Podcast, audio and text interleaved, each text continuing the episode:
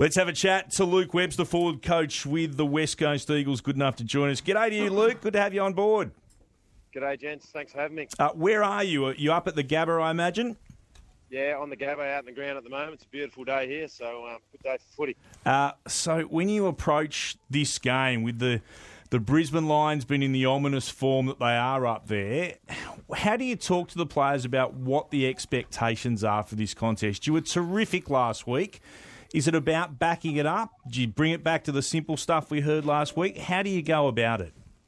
Yeah, again, it's going back to the well with the simple stuff that we started with last week, and it's about continuing to try to build the brand of footy that we've been trying to play all year, and we saw good evidence of that for a fair portion of the game last week. So that's what we're looking for again today. And yeah, you prep them with Brisbane; they're in really good form, and you know it's on their home deck. But you know it's a good opportunity for our guys to have another crack at a good quality team.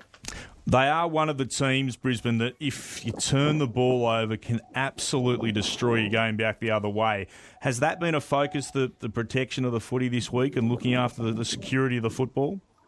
Oh, I think it's most weeks that we try and do that. But um, yeah, certainly with Brisbane, we know that they've got a really good quality uh, midfield and they've got really good quality ball movement when they do turn the ball up and go back at you with good speed. So yeah, we're going to try and probably try and look to own the footy a little bit and obviously then try and dictate turns like we did last week and around the contest, and, and hopefully that'll hold up really well for us. Uh, one, as the forwards coach, can you talk us through Oscar Allen's season? It's been a real bright spot for West Coast. What he's been able to achieve coming back from missing a year, one of the only players in the competition who kick a goal every game. How highly have you rated his impact and what he's been able to do this year?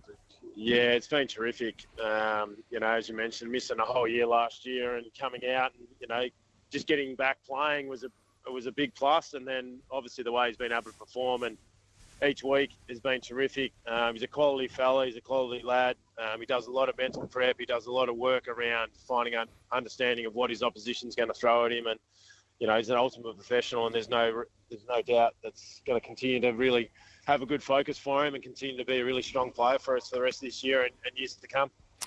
Webby, Sharad, good luck for this afternoon's game, mate. Um, what, Thanks, mate. what, your what, birthday the other day, wasn't it? Yeah, it was actually. Uh, was it your birthday? Yeah, yesterday was the birthday. Oh, you Thanks, kept Webby. that quiet. oh, happy birthday, um, mate. Uh, what did you take as positive from last week, and how much of that is going to be able to be used today against Brizzy when we know they're totally different sides. Um, but and, and, what do you think was the best aspect that you, you took from last week's game? I think obviously in and around the contest, I thought the guys and our pressure factor was really important last week, and that's going to be important again today. Um, I think we're number one in the comp, or number two in the comp for pressure factor throughout the round and around the ground. So that's going to be really important, putting as much pressure and heat on the footy as much as we can, because we know that they're a strong clearance team. We know that they're a strong contested ball team, and um, you know they don't have too many tricks, but they just do the basic things really well. So that's going to be a good challenge. But I thought from last week, the other thing that we really probably brought back into our game is, you know, as I mentioned before, we found some good uncontested marks and had the ability to move the ball in a way that we could defend behind it. And I think that's going to be really critical again today.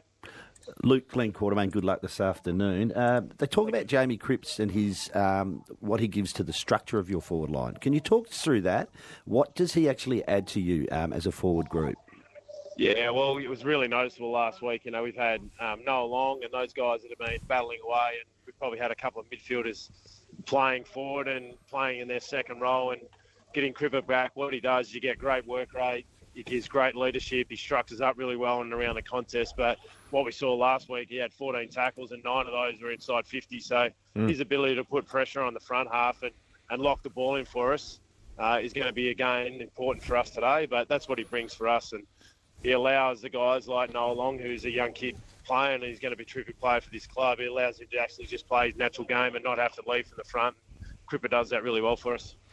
Webby Elijah Hewett is um, only playing his seventh game, but I've been really, really impressed by him. What's what's he like in terms of uh, development, and what, what can he, I suppose, grow into? I, I see him as a, you know, almost like a Jordan De Goey like type in terms of his athleticism, his power, his um, dynamic movement. Talk us, talk us through his development and what we can see from him going forward.